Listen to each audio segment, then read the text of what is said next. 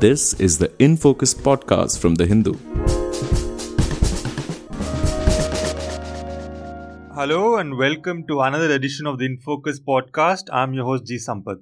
Earlier this week, on January 17th, two Indians and a Pakistani were killed in a massive explosion in Abu Dhabi.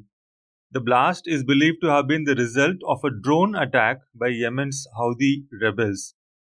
This attack on the capital of the United Arab Emirates has once again drawn the spotlight to a conflict that has been going on in this region for more than six years the war in Yemen. This war, which broke out in 2015 following a period of political instability in the aftermath of the 2011 Arab Spring revolutions, has become really complicated with multiple warring factions we have the Saudi backed coalition, we have the Houthis, we have the Southern Transitional Council or the STC, which is another separatist group. And then there are countries such as France and the UK too, which have been helping the Saudi backed coalition. And we even have some terrorist groups such as Al Qaeda and the Islamic State, uh, which have also entered the fray with uh, deadly attacks. So, all this has triggered what is believed to be one of the worst humanitarian crises uh, in the world right now. So, what are the factors driving this conflict? What is at stake for the different players? And is there any chance of peace returning to the region anytime soon? We'll look for some answers to these questions from Stanly Johny, the Hindu's International Affairs Editor. Stanly, thank you so much for joining us. Thank you, Sampath. Uh, Stanly, to start with, can you give us a quick background on who are the different parties in this conflict? Who are the Houthis? Who launched this drone attack on Abu Dhabi and why did they uh, do this attack on the UAE uh, in the first place?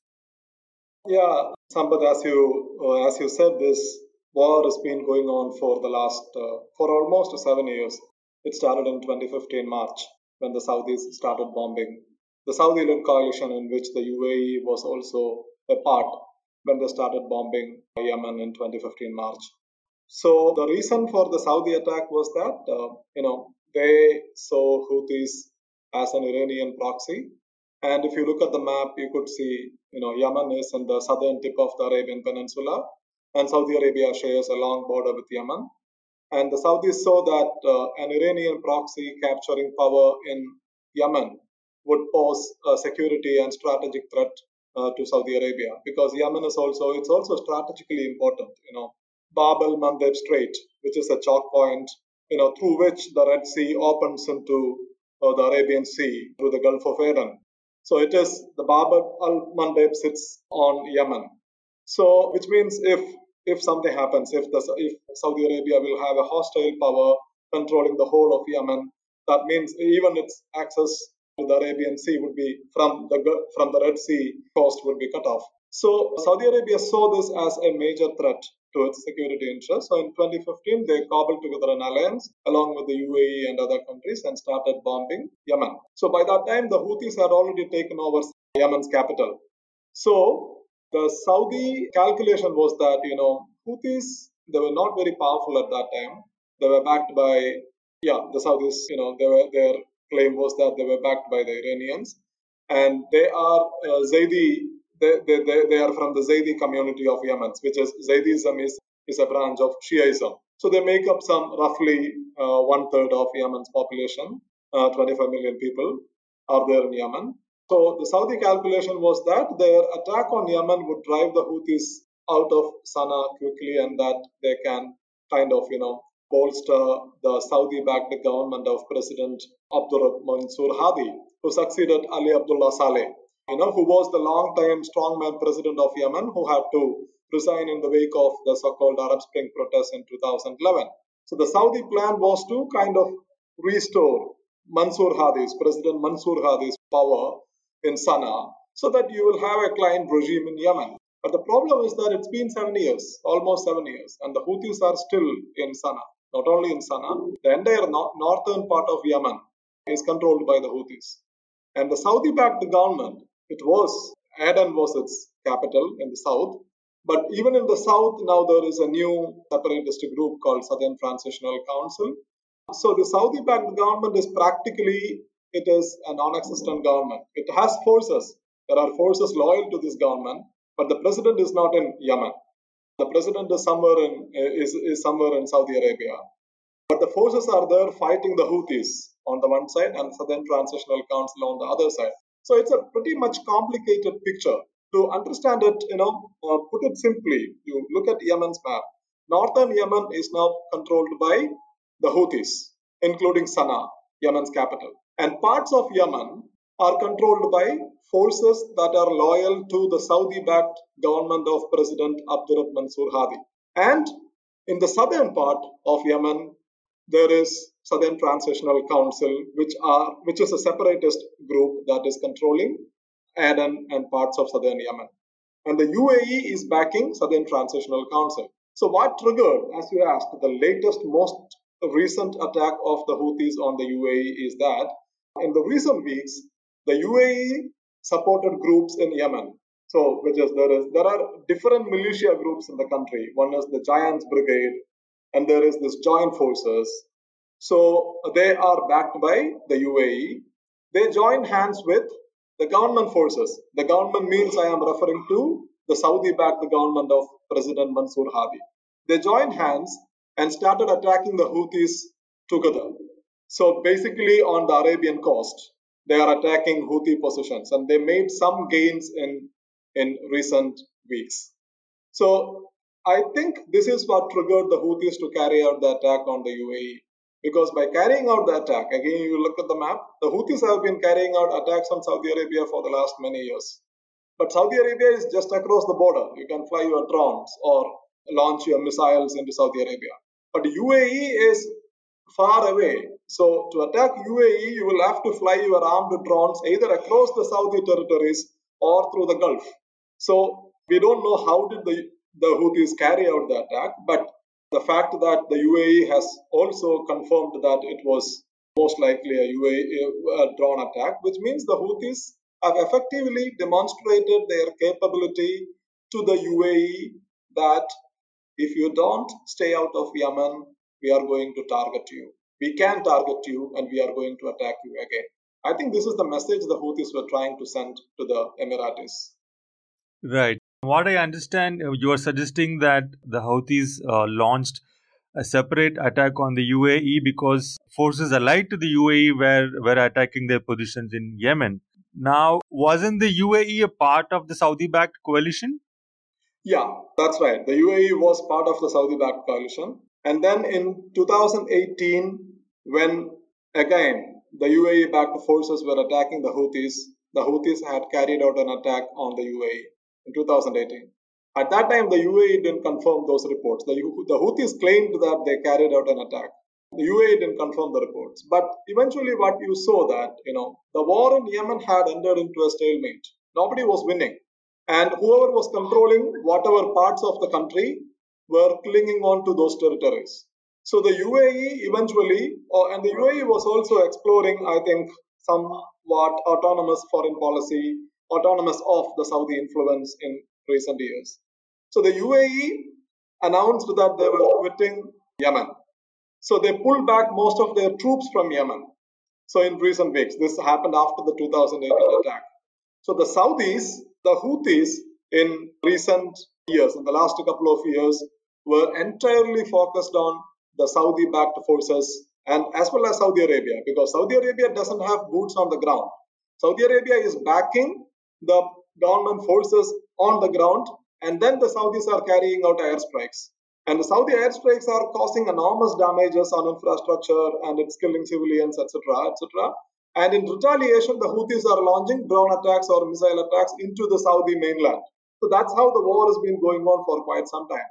So the UAE, you know, after 2018, having seen that, you know, there is no way out, the war is not reaching any conclusion, they pull back most of their troops. And uh, you know, there was also a reason because in the government forces, the UAE saw there is an Islahi party, which is a Muslim Brotherhood aligned party. So the UAE sees the Muslim Brotherhood as a main threat to its regional ambitions. So wherever you see in Egypt, in Tunisia, in Libya, in all these countries, the UAE is taking a consistent position against the Muslim Brotherhood and the Muslim Brotherhood aligned groups. So in Yemen, the major force within the government, the pro government forces, was the Islahi Party. The UAE also did not want to support them. So, in the last couple of years, what happened is that the Islahi Party was completely sidelined, and the Southern Transition Council had established some kind of authority over Aden. So, the UAE, even after it pulled back its troops, it had maintained, it had retained some kind of influence in Yemen. And now, you know, now the war in Yemen has entered into a critical territory because the fighting is going on in Marib. Marib is a northern governorate which is currently outside the hands of Houthis. And the government forces were losing Marib in last year in 2021. So it was at this time the UAE backed forces started fighting the Houthis along with the government forces. So UAE doesn't have troops now in Yemen, but the UAE backed forces because of the changing, you know, geopolitical situations the changing dynamics on the ground. They started fighting the Houthis again along with the local forces. I think that is the uh, trigger of uh, even the Houthis strategic calculus. Right. You you mentioned a little while earlier that the UAE were hostile to the Muslim Brotherhood, but aren't the Saudis also hostile uh, to the Muslim Brotherhood and their uh, parties? Yeah, the Saudis, if, if you look at other countries, definitely the Saudis are also hostile to the Muslim Brotherhood. But in the case of Yemen, the Saudis do not have uh, you know other choices because they started betting on Mansur Hadi's government, and Mansur Hadi himself is not in the country. There are scattered forces, and within the forces, the most dominant force that emerged over the years was the Islahi Party. So the Saudis, the dilemma they faced was that on one side you have Houthis, so if you don't fight them, according to the Saudi, or at least if you don't, either you have to keep fighting or you have to reach some kind of an agreement with them to exit the Yemen's war theater. So uh, otherwise, you know, your interest would be compromised.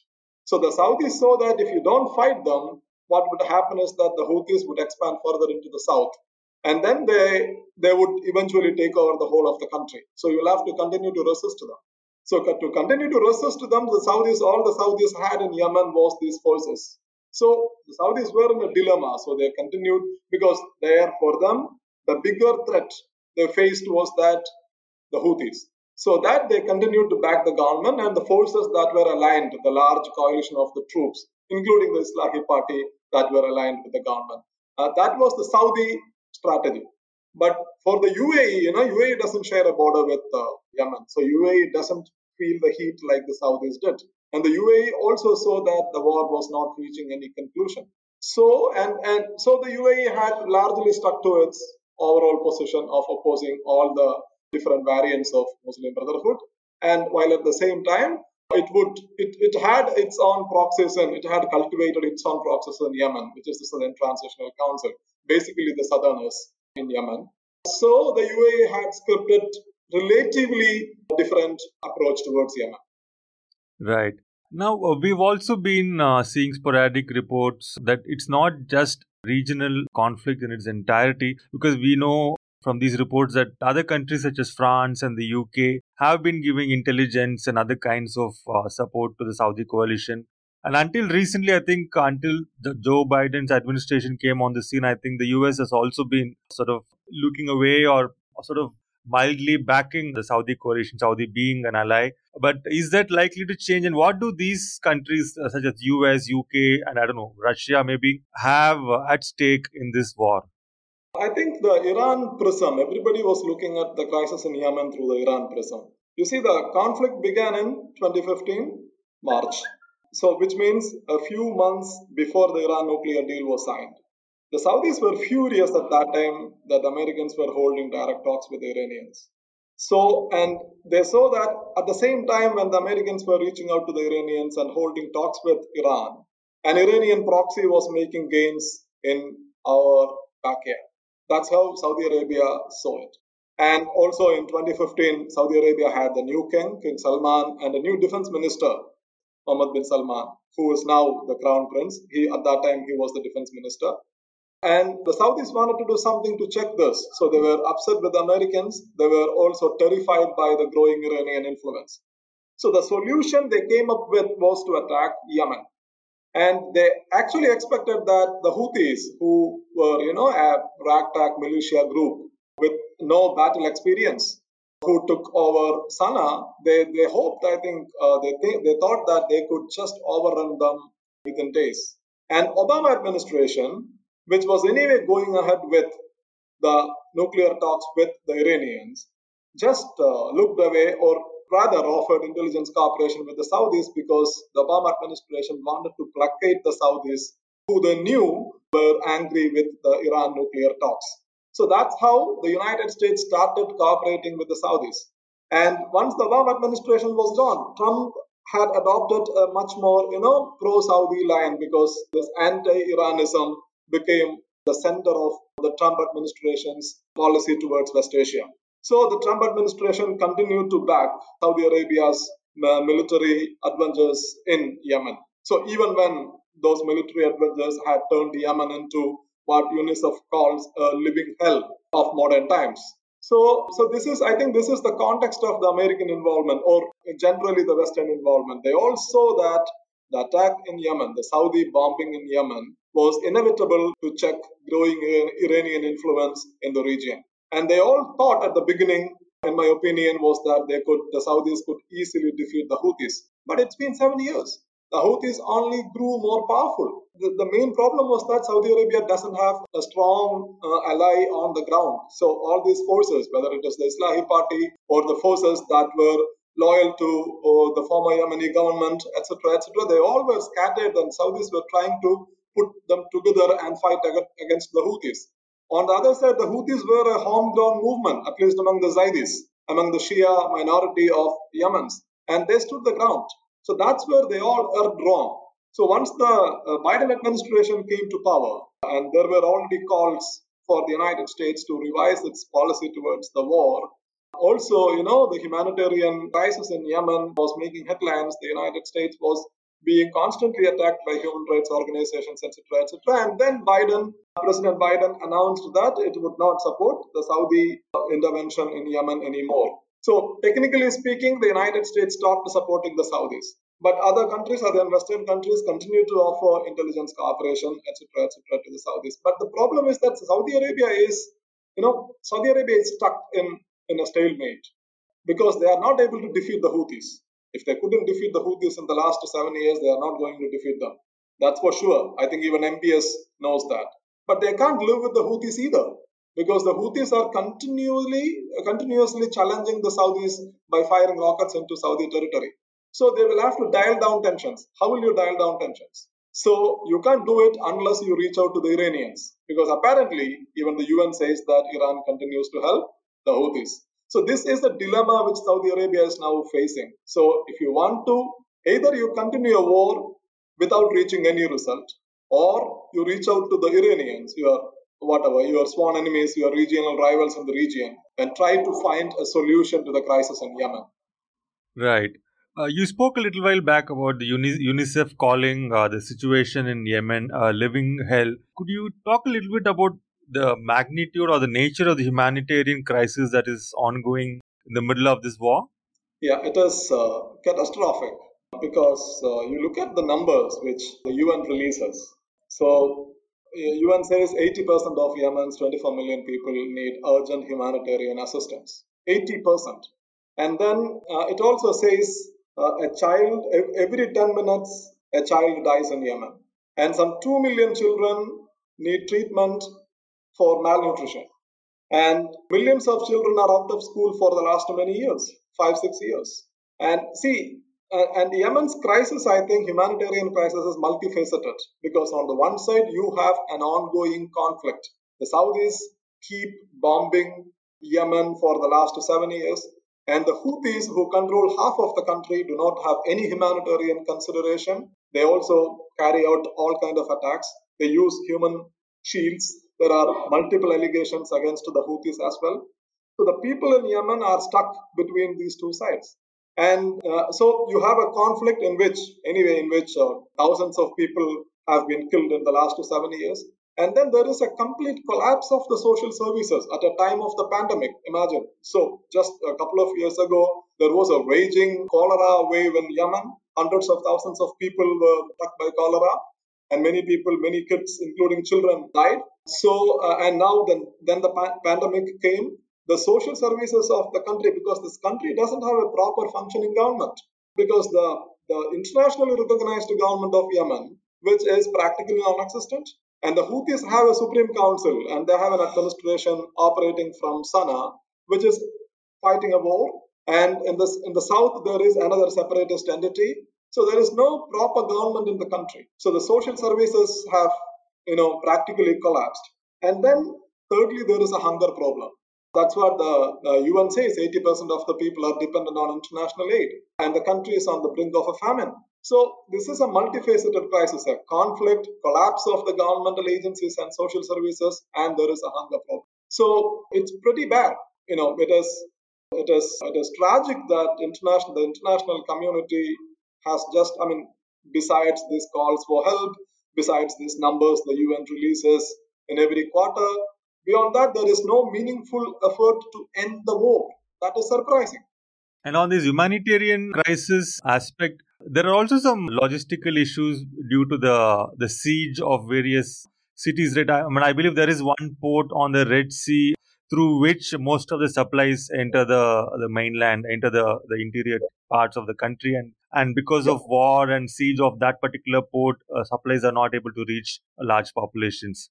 Yeah, that's right. The Saudis have imposed an aerial and naval blockade on the country because they say that if they lift the blockade, the Houthis would get weapons from the Iranians all the way from the Gulf, uh, you know, through the Strait of Hormuz and the Gulf of Oman to the Arabian, through the Arabian coast. So they had imposed a blockade on Hodeidah.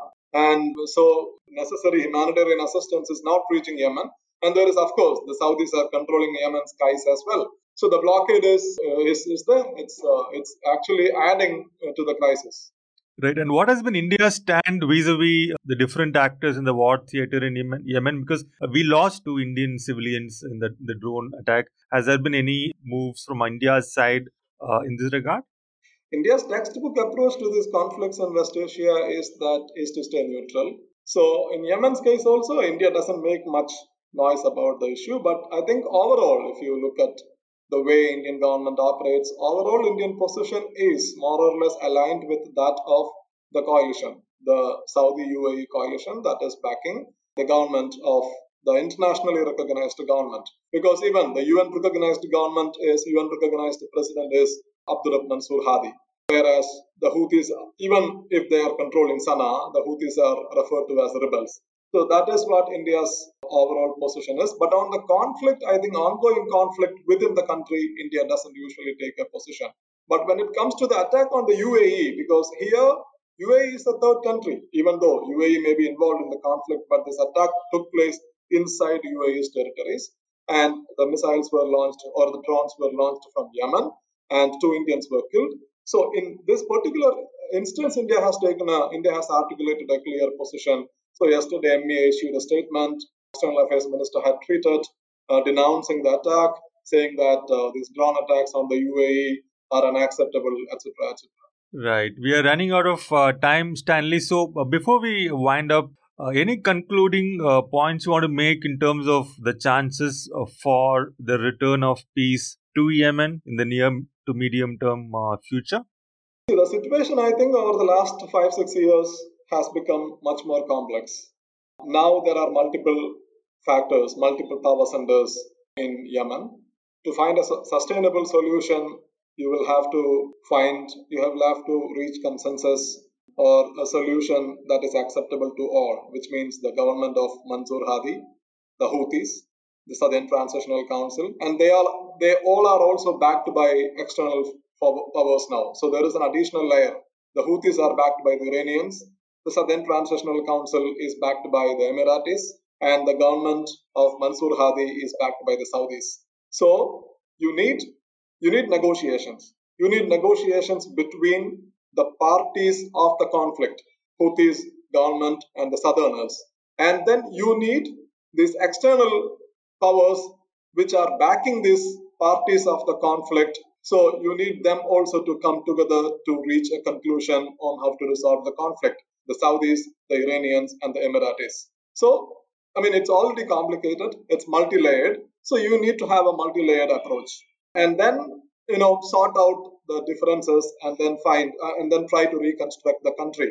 That is the only practical way forward because I don't see a military solution to a conflict that is so complicated because there is no power inside the country that can take over the whole of Yemen. The Houthis they control the north and it's been stuck for the last many years. It's in a stalemate.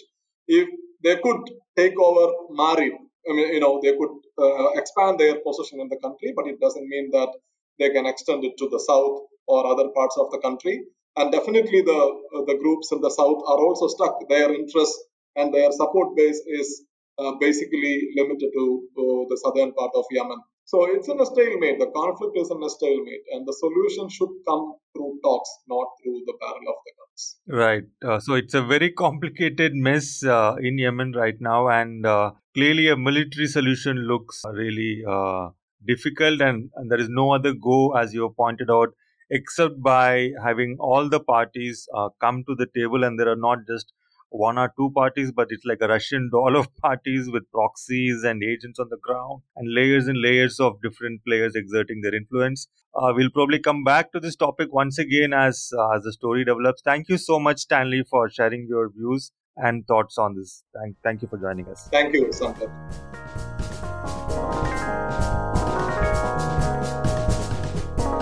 In Focus will be back soon with analysis of the biggest news issues. In the meantime, you can find our podcast on Spotify, Apple Podcasts, Stitcher, and other platforms. Just search for In Focus by The Hindu. We'll see you soon.